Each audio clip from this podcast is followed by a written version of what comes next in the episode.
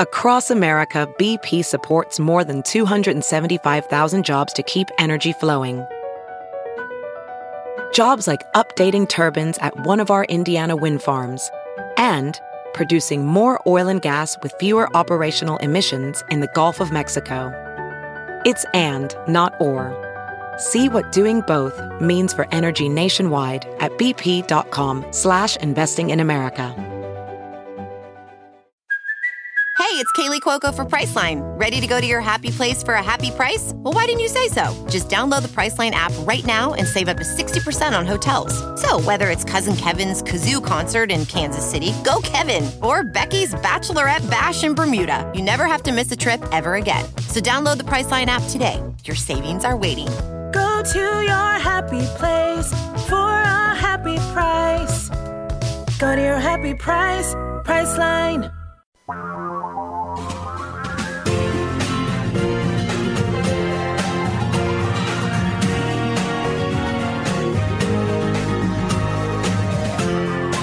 This is the Thom Hartmann Program. And greetings, my friends, patriots, lovers of democracy, truth, and justice, believers in peace, freedom, and the American way. Thom Hartmann here with you. Senator Bernie Sanders is probably going to be calling in later this hour, and I've got a rant for you about vaccine passports. But right now, they're saying it's going to, it could be as high as 115 in Portland.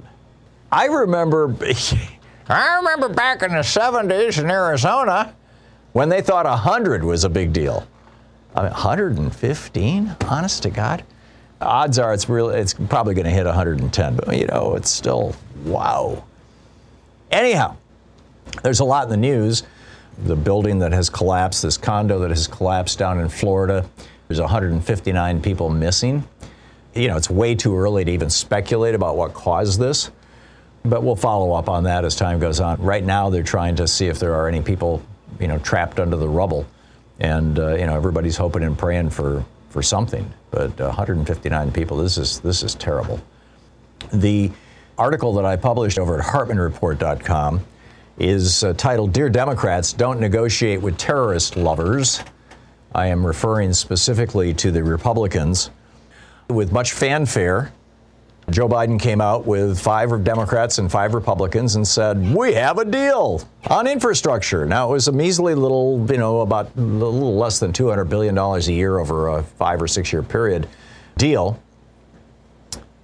Uh, it wouldn't have done much. I mean, it's a drop in the well, it's a it's more than a drop in the bucket, but and and over on the Washington Post, for example, today, Jennifer Rubin, the the former Republican conservative columnist for the Washington Post, is going on and on about how, see, this proves you can do things that are bipartisan. Isn't that great? But uh, about an hour after this was announced by President Biden, Lindsey Graham came out and said, "Well, actually, let me get the exact quote because it's got uh, it's got some bleep words in it." He said, There's no way. He said, You look like an effing idiot now. I don't mind bipartisanship, but I'm not going to do a suicide mission. Right. The Republicans are ready to compromise. You know, there is a messaging war going on right now. On the Republican side, they are laying out six simple messages that they are hammering day after day after day. You can listen to Fox News for one hour any time of the day. You will hear all six of these messages in all probability, certainly during prime time. Listen to Right Wing Hate Radio. It's all over there. You look at the, the right wing websites. It, this, these are their messages, the Republicans' messages to the American people as we're heading into an election in 2022 that if they can capture just a few more state houses, they can call a constitutional convention and rewrite our Constitution and they might be able to take back the House and Senate, which brings a screeching halt to everything the Democrats are trying to do. Merrick Garland, by the way, the, uh, our Attorney General, announced that he's going to sue Georgia for suppressing voting rights. Uh, where's he going to sue them? At the Supreme Court. And who's on the Supreme Court? Oh my God. But anyhow, here are the six messages that the Republicans are putting forward. Number one, Democrats are evil, baby killers. They delight in killing babies. They drink their blood. They put their, they put baby parts in vaccines. And they're, they're so evil that Republicans are obligated by their patriotism to block every piece of legislation, every judge, and turn Democratic presidencies into failures. That's message number one. Message number two Democrats want to replace white people in their jobs, homes, and wealth and are willing to give those white people's jobs, homes, and wealth to illegal immigrants and black people via socialism. Message number three Democrats want white people terrorized by black and Hispanic criminals and plan to get there by, quote, defunding the police. Message number four Democrats accuse Republicans of trying to suppress the vote when the Democrats, in fact, are the ones who committed massive voter fraud in the 2020 election, and they plan to do it again. To save America, Republicans must stop them by tightening voter eligibility and removing fraudulent people from the voting rolls in those fraud prone black neighborhoods. Message number five from the GOP Democrats want to turn your children into homosexuals and drag queens, their language by changing laws, bathrooms, sports, and school curriculum. And number six, Democrats want to make your children hate themselves and you because you're white. And they're doing this with critical race theory at every level, from the military to the media to your local kindergarten. Now, none of those things are true. Not one of them. But I can tell you, Republican voters believe them to be true. So, what is the Democrats' message? Well, we heard it from Joe Biden. The Democrats' message going into the 2022 election? We like working with Republicans. They're credible, trustworthy, patriotic, and they're our friends. Yeah, it's a message that's going to win. That's going to get us lots of votes. And that was, the, you know, the essential message of, you know, with five Republicans, right? Like five Republicans is going to is going to make something happen. And as I said, you know, Lindsey Graham said no. Meanwhile, You've got this guy over on One America News who's saying he's got a final solution to the problem of Democrats stealing the 2020 election. Just execute them. Honest to God, he's calling for the execution of thousands of Democrats. So, who's doing this negotiating with Republicans that's going to help us win the election in 2022? I say that sarcastically, you know it's going to help the Republicans. It enhances their credibility. By the way, the five Republicans who were standing next to Biden, 100% of them, all five of them, voted against a January 6th commission. They don't want to investigate the terrorists aligned with their own party. These are our partners. So the group that they represent is called the problem solvers. The problem solvers are an offshoot of the old no labels group. The No Labels Group was started by Joe Lieberman and a bunch of hedge fund billionaires. And, you know, their mission is to blow up anything that the Democratic Party wants. And there's a bunch of Democrats who are in on this. I mean, you know, uh, Mark Pocan, who's a regular on this program, when he first went to Congress, he wrote a whole op ed about this over at Huffington Post that I linked to in my article, the Hartmann Report. Mark Pocan, Congressman Pocan, good progressive, got sucked in in the you know, first day in Congress, problem solvers, no labels. Hey, Mark, come on with us. We can work together and make things. Oh, and Mark is like, okay. And, the, and then he says, by the way, who's funding your group? And their response was, and this is a verbatim quote, we can quietly remove you from our list if you want. Pocan says, I was duped.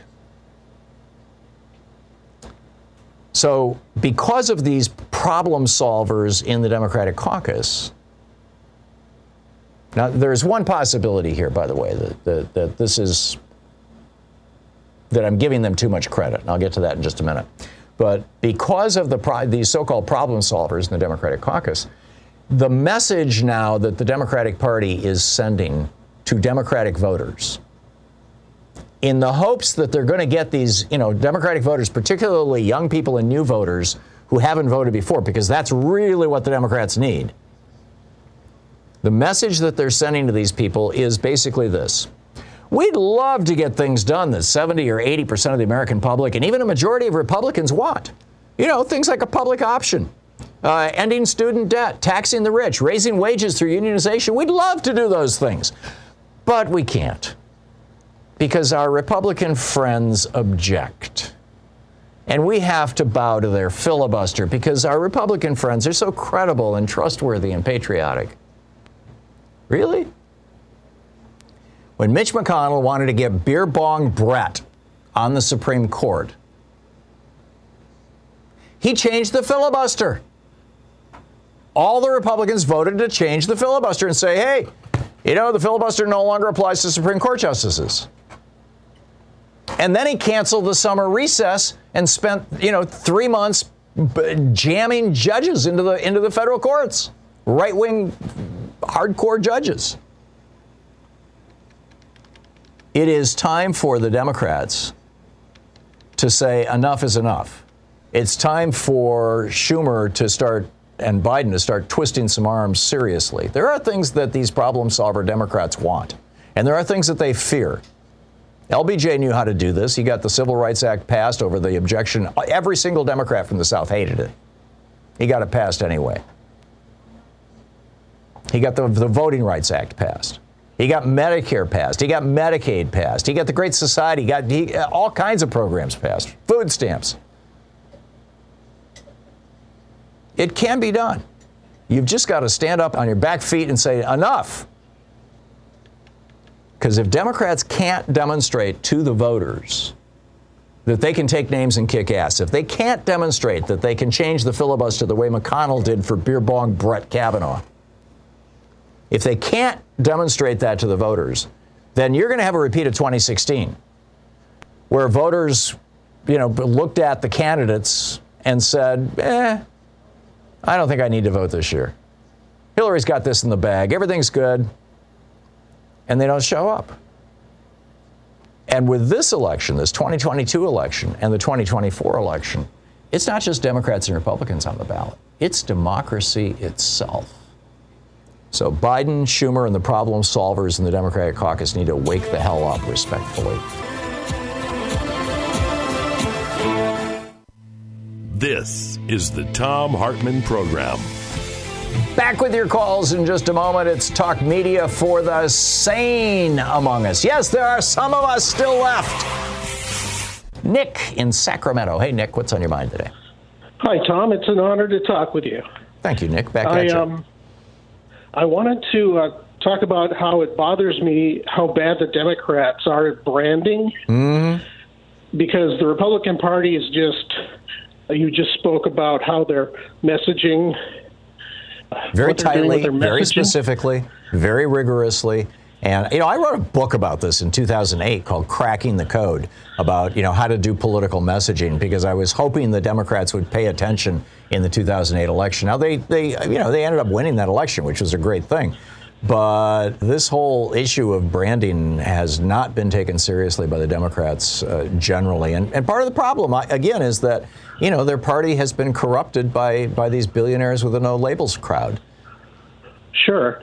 But even like Rachel Maddow and people on MSNBC, they call the uh, January 6th attack uh, the insurrection or the riot. They should be calling it a terrorist attack. Which is what it is. time. That's what the FBI calls it. Yeah.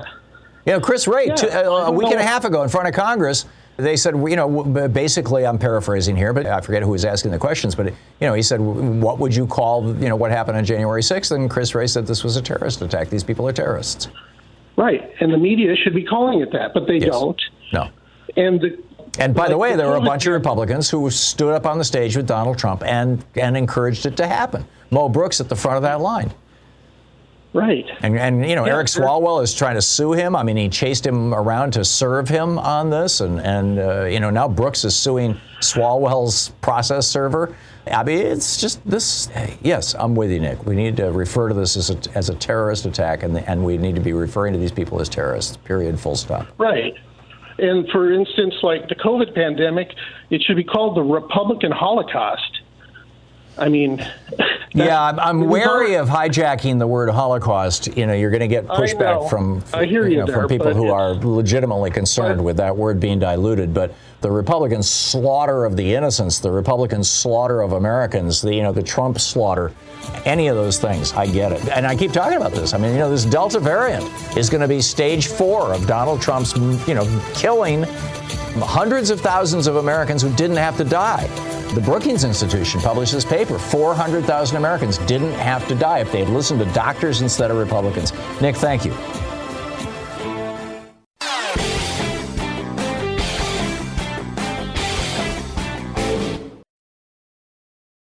Quick math the less your business spends on operations, on multiple systems, on delivering your product or service, the more margin you have and the more money you keep. NetSuite is the number one cloud financial system, bringing accounting, financial management, inventory, HR into one platform and one source of truth. With NetSuite, you reduce IT costs because NetSuite lives in the cloud with no hardware required, accessible from anywhere. You cut the cost of maintaining multiple systems because you've got one unified business management suite. You improve efficiency by bringing all your major business processes into one platform, slashing manual tasks and errors. Over 37,000 companies have already made the move. So do the math. See how you'll profit with NetSuite.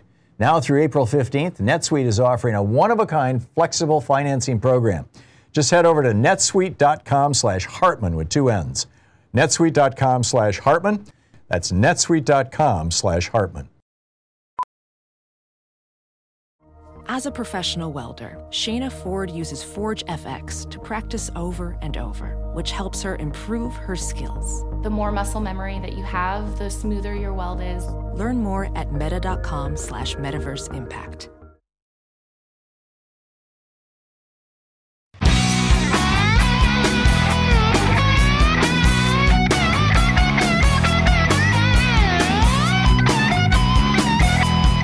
Dr. Eric Feigl-Ding is back with us. He is the Delta and Delta COVID Plus, this brand new, brand new variant, is here with us.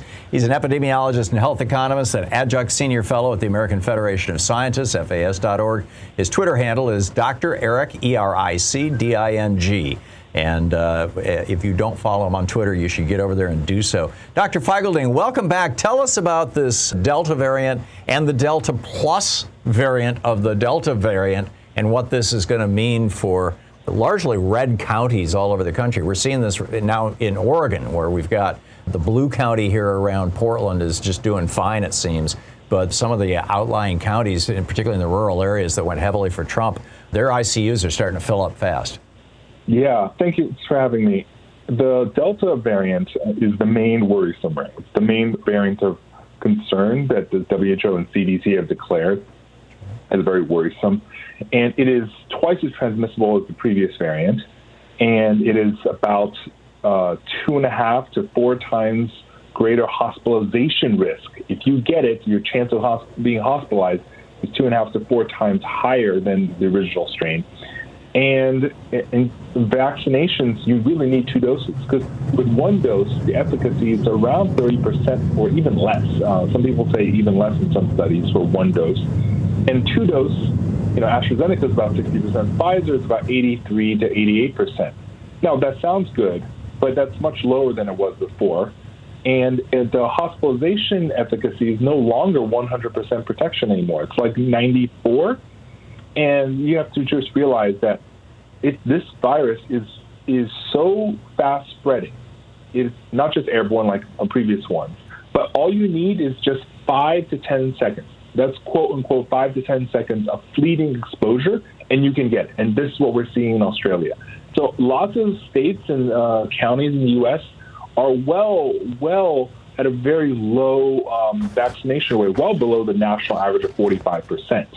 Um, and, you know, we're seeing outbreaks even in Israel, which has 60% fully vaccinated, and Israel is still seeing a surge. And so, given how low some of the other red states and counties are, uh, it's going to be really, really bad. Yeah, there's a there's a uh, an article in today's Washington Post where they're talking about this one limo driver, uh, airport limo driver in Australia who uh, apparently picked up the the Delta variant And then they, uh, it goes on to say, video footage shows the limo driver infecting strangers at a shopping mall and in a cafe through only fleeting contact. This is your five seconds just, you know, breathing the same air. And then uh, a professor at the University of Canterbury, New Zealand, or a researcher rather, says after just three chains of transmission, there'd be eight times as many cases on average. So where the original variant may have caused 10 cases, the Delta variant could cause 80 cases in the same mm-hmm. time. Um, I, yeah. I'm thinking that one of two things is going to happen in the next month or two in the United States either there's going to be a great awakening that, that these parts of the country that are just buried in Fox News, where they're not hearing the kind of conversation that you and I are having right now. In fact, they're hearing the opposite. Um, that either they're going to wake up and they're going to figure out what's going on, and maybe even Fox will start covering it, or we're going to see a great dying in this country. Am I exaggerating in, in asserting that? I don't think you're wrong in any way. I, I, there's nothing you said that's going to be um, way off the mark. Uh, in India, for example, where the, you know the big uh, epidemic last month, that's the Delta variant. The Indian variant is the Delta variant, and that one caused, on average, we estimate 1.4 million deaths in India. Now, lower range, half a million, upper range, three to four million. But that is a huge number, and uh, basically, you know, uh, if that happened in the U.S.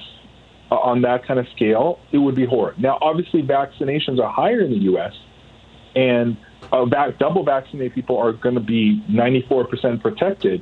But A, uh, the, there's still 55% of America that's not fully vaccinated, and of the vaccinated, there's still that 6%. So you add that up together, it's, it's, it's, a, it's a stark, stark reality of we're going to see a surge. Yeah. Yes, you can enjoy a relatively safe existence if you're fully vaccinated, but many people are not.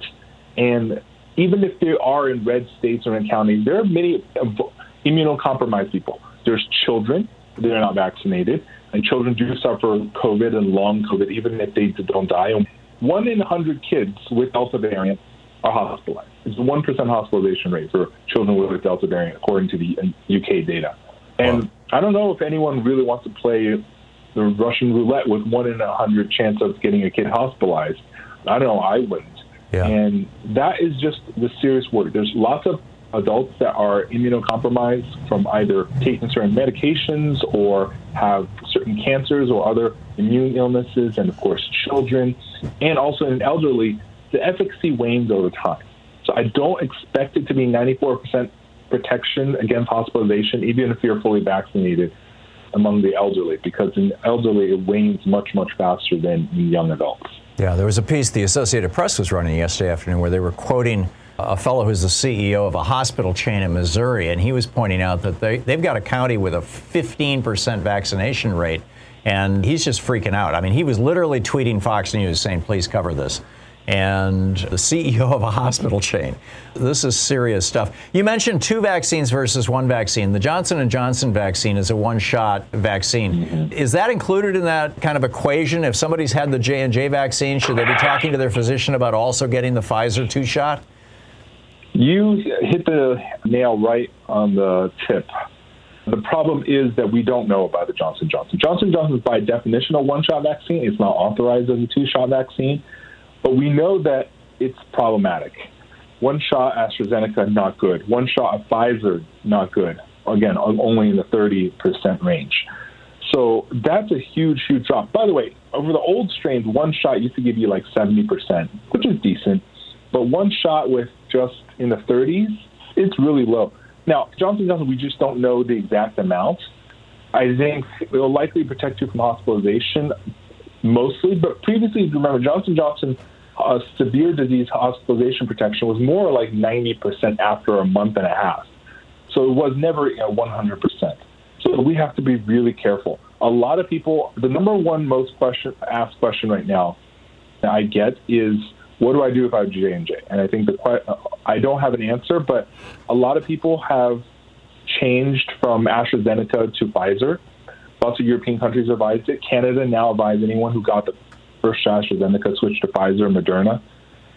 I can't give you official uh, advice, but I'm just saying many other countries are doing that, and and we just don't know yet about one shot J.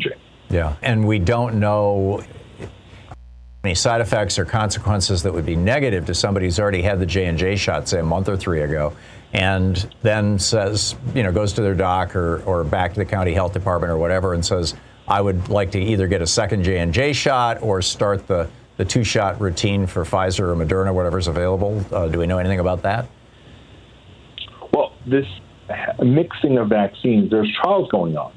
There's a second J and J booster trial also finishing as well.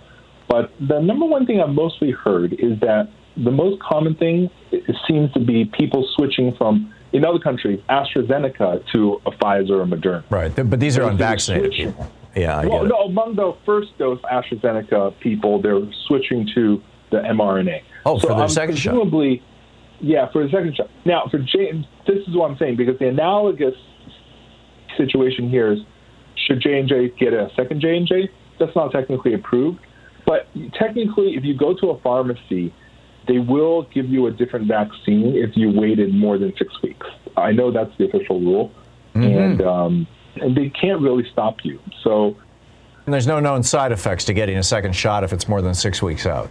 Is that correct? Well, no, it's just that they, they we don't have the data. This is why I'm saying this is Right. not official medical advice. Right, I'm no, I get it. What, I get it. uh, You're not you're not advising. people are doing. We're speculating here. But yeah, we're speculating, but I'm speculating based based on other countries' data. Right. Because Canada, as the federal government has officially declared everyone who got first shot AstraZeneca but hasn't gotten second shot, please switch to mRNA. That's what uh, Canada is now advising. Oh, and uh, many European countries are advised the same thing. So, given that precedent, I'm going with given that precedent, it seems like the precedent is switch to M- mRNA when in doubt. Right, right. We're talking with Dr. Eric Feigl-Ding, adjunct senior fellow at the American Federation of Scientists and epidemiologists and health economists, Dr. E R I C D I N G at Twitter and FAS.org on the web. Anything you want to add to that, Dr. Feigl-Ding? We have about 30 seconds. I think people definitely need to double vaccinate. The window for the U.S. it climbed from 10% to 30% Delta variant in less than a week, uh, two weeks. The window until it really surges is about one month, whenever it will dominate. And so, everyone, this is your last chance. Last window to get fully vaccinated before Delta variant becomes dominant. So please go out. Come, Coming, coming to a town near you. Dr. Eric Feigl-Ding, thanks so much. It's always great talking with you. I really appreciate the level of information and expertise you bring to this. Thank you. Thank you. Great speaking with you. And once again, you follow him on Twitter. He's, he's just great uh, at uh, Dr. as in Dr. Eric E R I C D I N G. This is the Thom Hartmann Program. I'm also uh, ranting about this over at HartmannReport.com. I've got an article up with a whole bunch of links to different uh, articles in science and things on this topic.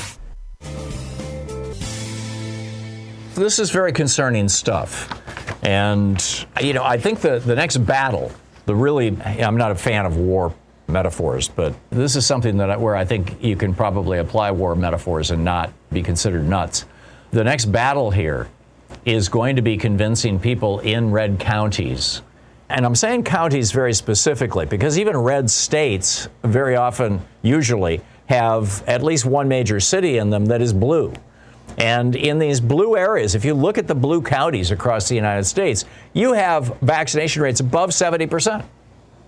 I mean, you know, way above 70% in many cases, at least among adults. If you add in, you know, people under 18, it changes, but, you know, or I think 16 now is the, is the age for vaccination. But, you know, really high vaccination rates in the blue states.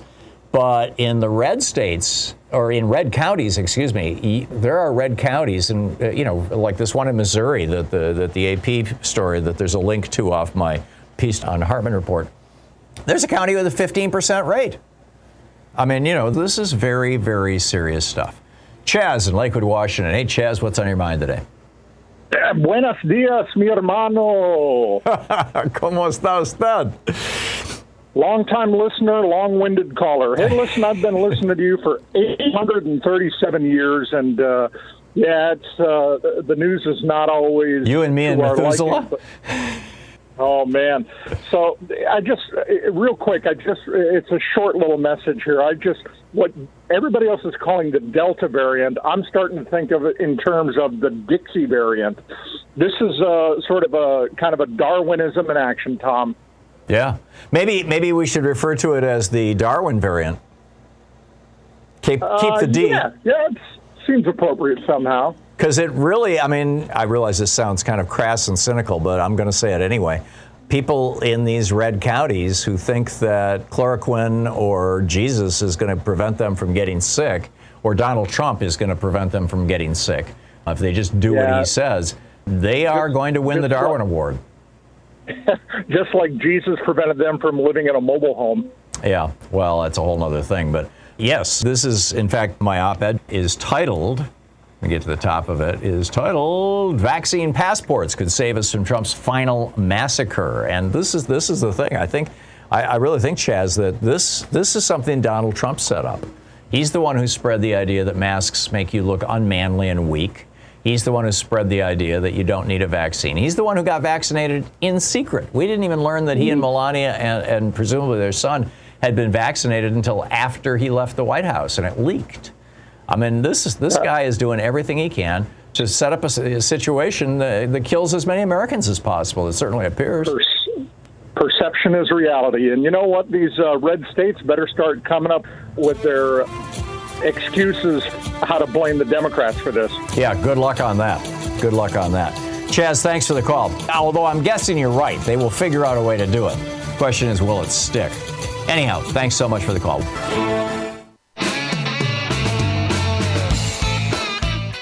Let me just dig a little deeper into this or go the next step on this. The challenge that I think that we're facing here right now, and this is the op-ed I published over at Hartmann Report, the headline, Vaccine Passports Could Save Us from Trump's Final Massacre. And, you know, and I asked the question, will, the- will the next few months be a great awakening in America for people in red counties? And I'm saying counties because even red states have blue counties, and the blue counties tend to have vaccination rates well above 70%. And in red in red counties, you got vaccination rates as low as 10 and 15%. I mean, this one this one guy, what's his name? Uh, Steve Edwards. He's the CEO of the Cox Health Hospital chain in Missouri. He tweets, the Delta variant is in the Ozarks. We've been interviewed by NPR, CBS News, MSNBC, AP, Today Show, Good Morning America, CNN, New York Times, but not Fox News. And he's literally tweeting to Tucker Carlson saying, please warn people. Why? Because their ICU is filling up. They've got a county that's got a 15% vaccination rate. This virus, which is multiple times, you know, when, when Dr. Feigl-Ding says it's, you know, it's three and a half to four times, as, that's 350 to 400% more deadly, more contagious. It's just, I, and that's comparing it to the, to the, the, what you used to call the UK variant, the Alpha variant, which was twice as contagious as the original COVID. And now it's gone from 10% to 30% in this country in, in two weeks. We got hospital chains freaking out. And this all goes back to Donald Trump trying to keep the economy open. I mean, Trump, uh, politically speaking, Trump was no idiot. He knew that whenever the economy goes in the tank during an election year, the incumbent, whoever's in power, loses the election. It's just it's like a law of nature. You can track this back to the to the John Quincy Adams administration. Or well, actually, maybe to the John Adams administration. I don't know if there's an economic factor there, but John Quincy, they were both one-term presidents. In fact, I think our first two one-term presidents, you know, back in the day. And so Trump didn't want the economy to fall apart. And so what did he do? He said, hey, keep going to work, keep shopping, stay out there, don't wear a mask, make sure, pretend everything's normal. Because he thought that would get him reelected. It didn't work out. But the right wing followed him like lemmings, and they're still preaching this. They're preaching it on right wing hate radio as I speak, I guarantee you. There are right wing hosts all across America telling people, oh, it's just a hoax and it's, it's some Democrat hoax and all, you know, and it's going to kill people. We have 600,000 dead Americans already, and now we've got a variant that's that's hundred, you know, hundreds of percent more contagious and more deadly, and you can get it literally by just walking by somebody. You don't have to have a conversation with them and inhale a lot of their air, just literally walking by. This is serious stuff. This is very serious stuff. So the question, Have you had any success at convincing your vax uh, reluctant neighbors or friends? You're listening to the Thom Hartmann Program. How do we present this to Trump holes and people who are addicted to Fox News and right wing radio who just don't know this? How do you tell them? Thom Hartmann here with you. So I just want to expand on this a little bit here. New York has now rolled out a coronavirus passport.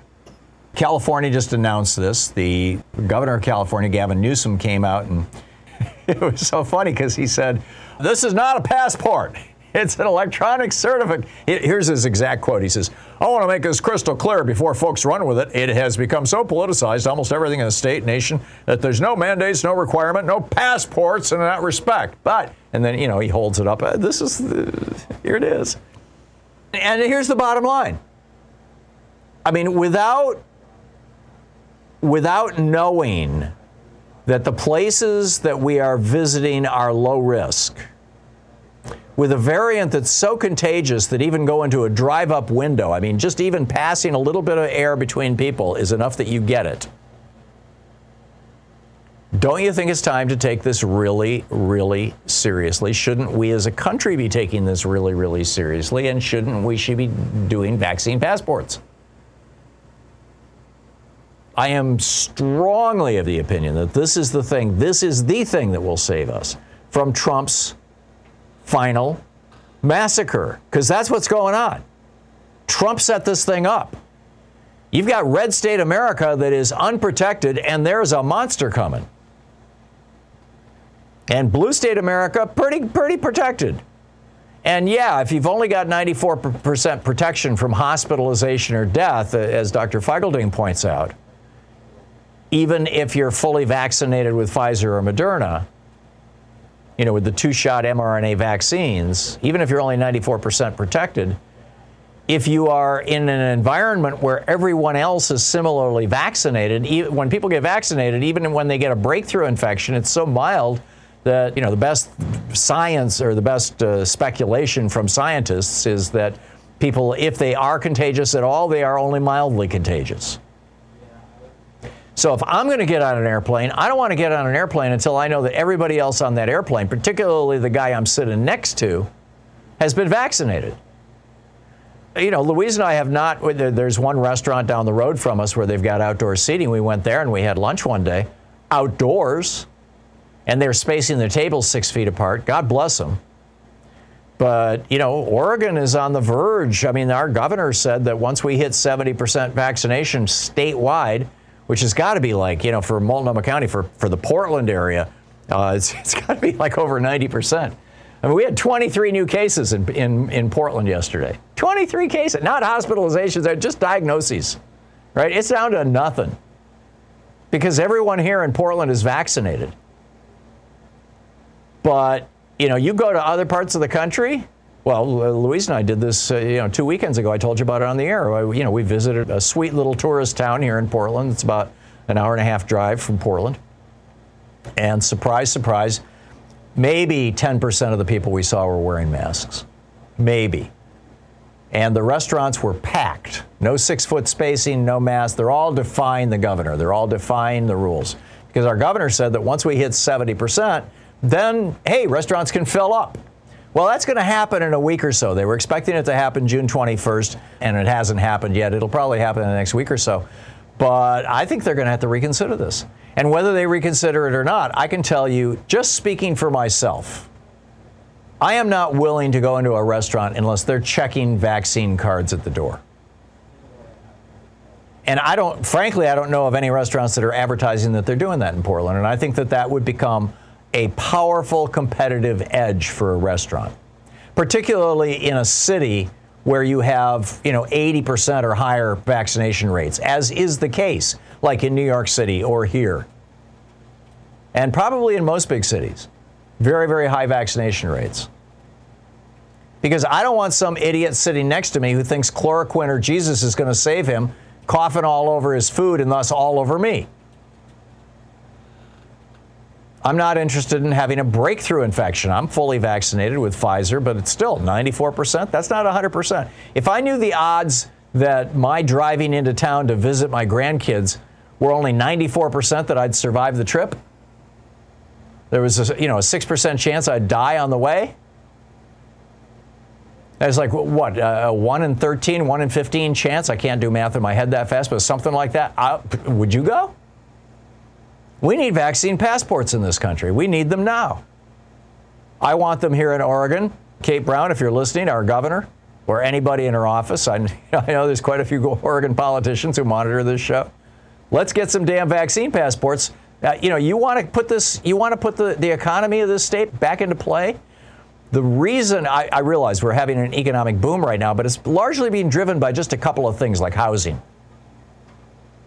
And people figure, okay, I can get one guy coming into my house, or maybe a crew of two or three guys who are who are all vaccinated and still wearing masks, and they can you know remodel a bathroom or something, and and the risk is fairly low. And that's all true. But are you going to go into a restaurant where there's 40 people? when there's no requirement that everybody be vaccinated? And somebody in the corner with a Delta variant or the Delta Plus, there's now a variant to the, to the Delta variant. It's called the, the Delta Plus variant. And uh, this is from the BBC. It quote, India's health ministry says studies show that the so-called Delta Plus variant, also known as AY1, spreads more easily, binds more easily to lung cells, and is potentially resistant to monoclonal antibody ther- therapy, a potent intravenous infusion of antibodies to neutralize the virus. Remember when Anthony Fauci went on TV a couple of months ago and said, hey, if you've got COVID, go to your doctor and get these monoclonal antibodies. It's an infusion. You have to sit there for a half hour while it drips into your bloodstream. This is if you're not vaccinated, or even if you are vaccinated and you're, and you're feeling sick. Well, the variant of the Delta variant, the Delta Plus variant, according to the health ministry for the country of India, monoclonal antibodies don't touch it. I want vaccine passports and I want them now.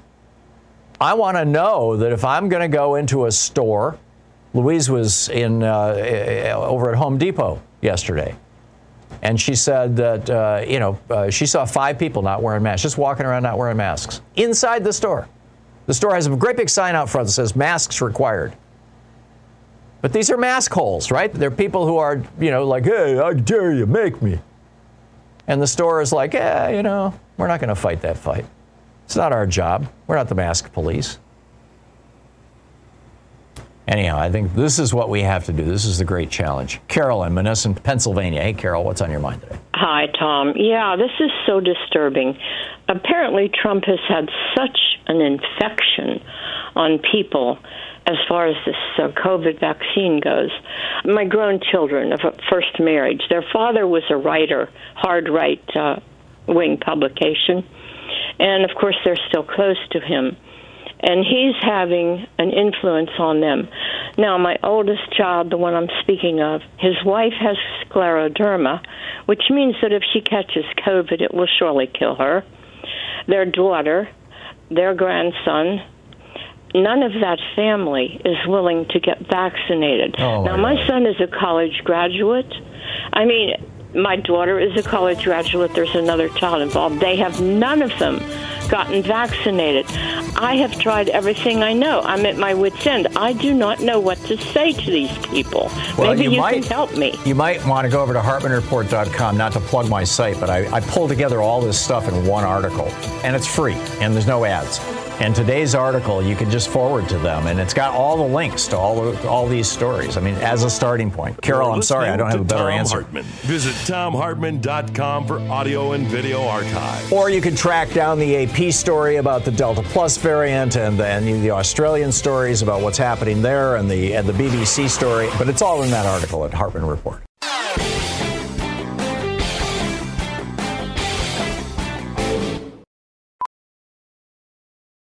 VR training platforms, like the one developed by Fundamental VR and Orbis International, are helping surgeons train over and over before operating on real patients. As you practice each skill, the muscle memory starts to develop. Learn more at meta.com slash metaverse impact. As you write your life story, you're far from finished. Are you looking to close the book on your job? Maybe turn a page in your career? Be continued at the Georgetown University School of Continuing Studies. Our professional master's degrees and certificates are designed to meet you where you are and take you where you want to go. At Georgetown SCS, the learning never stops, and neither do you. Write your next chapter. Be continued at scs.georgetown.edu slash podcast.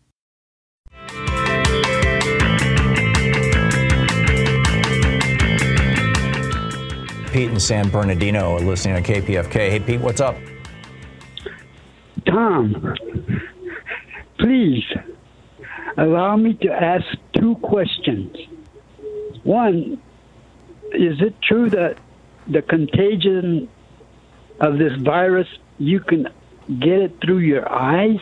Well, that was a concern eyes? early on because there are some diseases. I mean, this was the experience with Ebola that people would, you know, cough and gag and spit, and it literally would get in, in the eyes of medical workers, and they would get Ebola that way. So when COVID first started, you had a lot of medical workers who were not only wearing masks, they were also wearing face shields just in case. It looks like well, I don't know if that's if that's a danger or not. This virus binds to the uh, ACE receptors, the uh, angiotensin, uh, which is a, a hormone that regulates blood pressure, and it's on the surface of, of, in particular, blood vessels. And the lungs are filled with blood vessels. There's there's like you know a, a you know half an acre of blood vessels. There's some mind-boggling amount of surface area blood vessels in the lungs, and that's why the vast majority, and probably you know 99 point something, but I don't you know I, I've, I've never seen exact numbers, but everybody says the vast majority of this transmission is airborne and it's through inhalation. It gets stuck in the nose where you've got which is ha- highly vascularized, lots of blood vessels, and in the lungs. So um, you know. Uh, Okay, the- so question number two. yeah. Question number two. You were talking about the tax on carbon and all that stuff. God gave us. Why aren't we looking into geothermal heating for the to make electricity? Well, we are in the places where it's practical, and and uh, It's practical everywhere, Tom. There's there's hot spots all over, everywhere. Yeah, it, it depends on the state you're in, Pete. But yeah, and, and in some of the places where it's available, they should be using a lot more of it. Uh, you know, I've been to Iceland, where Reykjavik, the, the whole city is running exactly, on geothermal. They, they, exactly. you know, it's amazing, and, and they should be doing more of that in the United States. I agree with you, um, uh, but we're not seeing well, that. why aren't we pushing that? We should be pushing that instead of trying to burn up, burn wood, Yeah. burn coal, burn. No, I get it. I totally get it. Thanks a lot for the call. By the way, when we uh, right after this break and when we rejoin uh, Sirius XM, Senator Sanders will be with us. Mike in Columbus, Ohio. Hey, hey, Mike. Hey, Tom, a couple quick notes. One, I saw on NBC last night I, they believe they've dropped the uh, resistance on Delta to 88% for the two shot and 66 for the single shot. Oh, my. So you may want to check that. Yeah. Uh, so it's actually it's worse than we thought. Number one. Number two. Um, children under 12 can't be vaccinated, and they're spreading it, and there's no doubt about it. This Yes. is going to be a war on children. That's going to be the final Trump thing: is to kill a lot. Well, and that was one of the And then- points that Dr. Feigl-Ding made was that kids are getting it. And yes, I agree with you. This is I'm calling this Donald Trump's second massacre. He set this situation up where people in red states think that wearing masks means you're weak and getting vaccinated means that you're a guinea pig. Neither of those things are true. And it's not just Trump. Now that Trump said it, it's been picked up by right wing hate radio all across the country. You got Fox News, Tucker Carlson.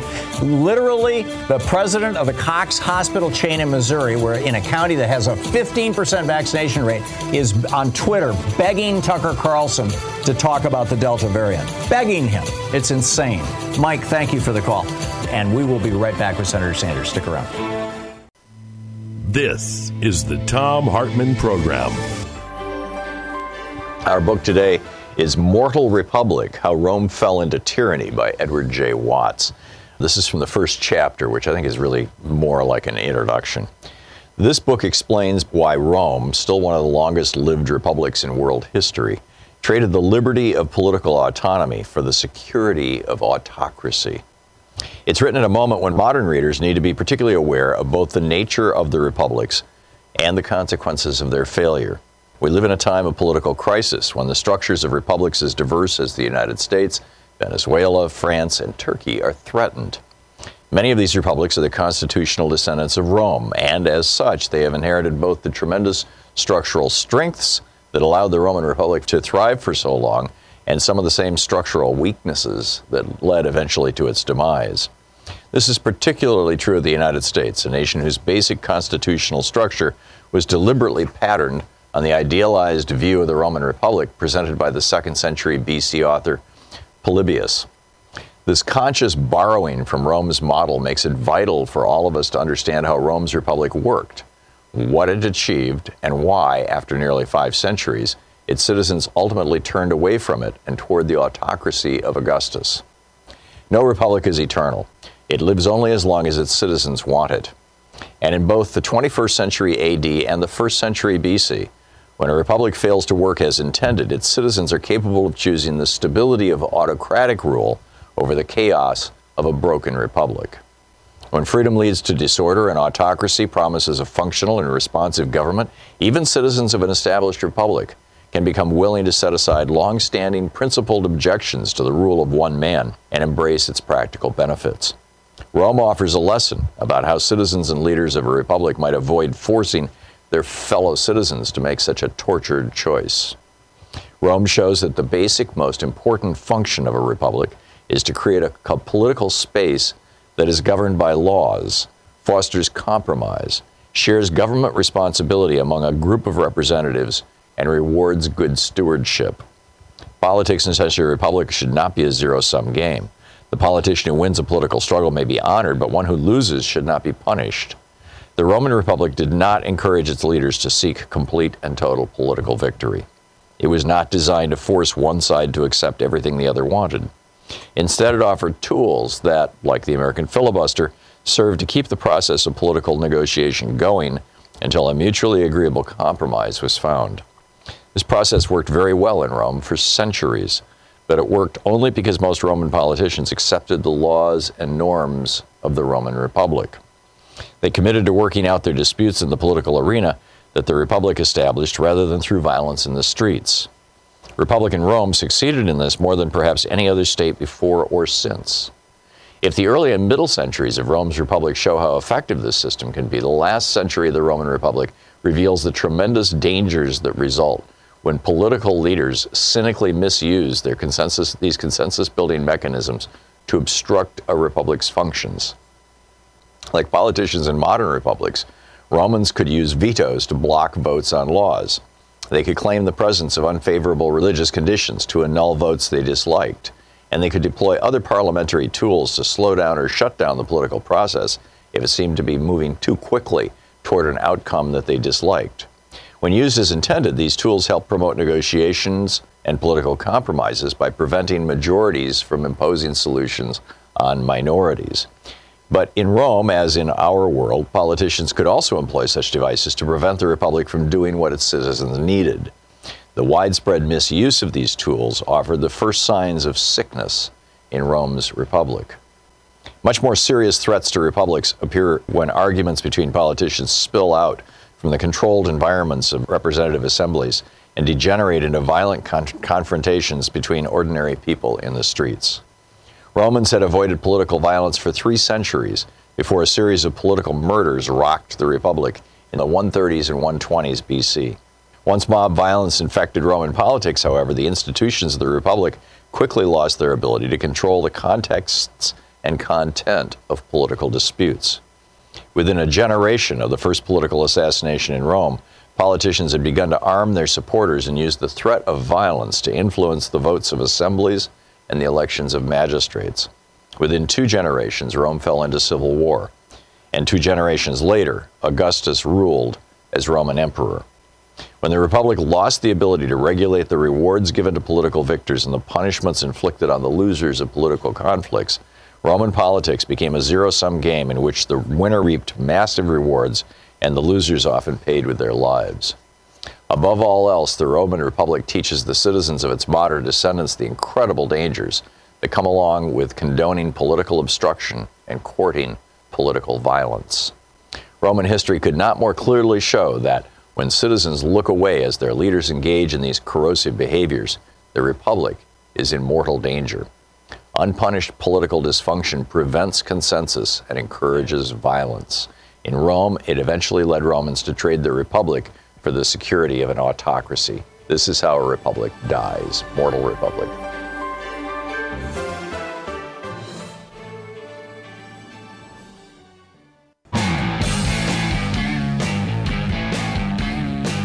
Welcome back. Senator Bernie Sanders is on the line with us. He is the chair of the Senate Budget Committee, uh, one of the most, uh, frankly, one of the most powerful positions in the U.S. Senate, and an old friend of the show, Sanders.senate.gov, of course, his website and his Twitter handle, SenSanders, as in Senator.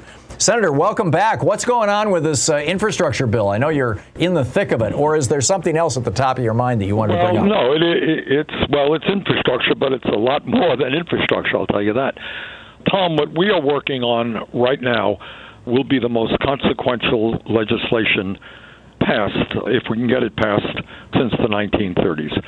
And what we are doing is taking a hard look at what's going on in America and attempting to address the many crises that working families are facing. So, what you got in America now is, you well know, I know you talk about it every day, is the people on top are doing phenomenally well while ordinary people are struggling. Real wages in America, inflation accounted for wages haven't gone up in 48 years. You got almost 600,000 people sleeping out on the street. Those are the issues that we have got to deal with. So what we are doing right now is working on a very broad piece of legislation, incorporating but expanding upon what the president sent us. And that means, yes, we are going to build roads and bridges and put people back to work at good paying jobs. We're going to do that, but we're going to do more than that.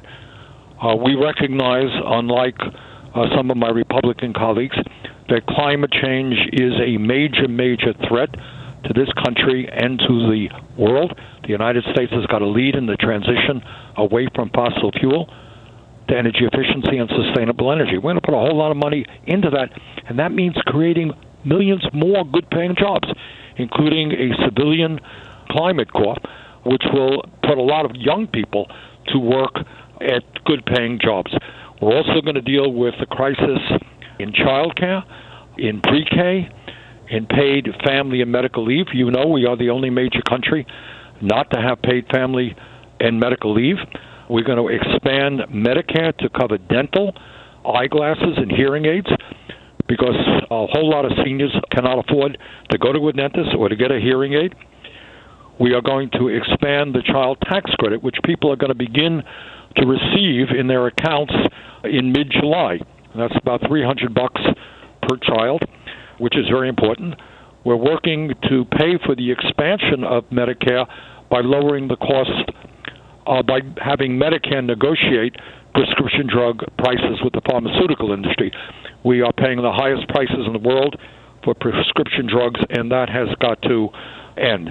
So that's some of what we are doing in this major piece of legislation. So you've got this group of so-called moderate Democrats and Republicans who are getting together and negotiating what appears to be a little teeny tiny piece of the overall infrastructure. And it, it kind of looks to me like Joe Biden, President Biden, is patting them on the head and saying, okay, that's fine, we'll incorporate this. But the big plan is to throw that into this much larger bill. Do I have that right? And are you planning Not on getting this through reconciliation? You know, you're in you're into inside the beltway politics, which is very convoluted. Yeah, to say the least. yes. First of all, we don't even know what's in this so-called bipartisan bill, and we don't know how it's going to be paid for. We do know Republicans don't want to raise taxes on the wealthy or large corporations, so we don't know again how they're going to pay for it. But what they want to spend money on is reasonable. They want to spend money in areas that need to be addressed, and that is roads and bridges and uh, water systems and wastewater plants, et cetera, et cetera. So, if in fact a bipartisan bill is passed, what I can tell you is it will be passed in connection with a large what we call reconciliation bill that I've been talking about. It will not be one or the other. If that bipartisan bill is passed, it will be very clear that we are going to go forward with a much larger bill. A couple of weeks ago, it was reported that the Senate parliamentarian said, you can't do that. You can't use reconciliation to get around a filibuster. Is that still a problem? No. Why not? No. Again, this is inside rules here, and I'm sure everybody is terribly interested in the Byrd rules. All of this is about is reconciliation is primarily dealing with budgetary matters, mm-hmm. not policy. So what you can't do, which is a problem, what you cannot do in reconciliation is come up with broad policy changes.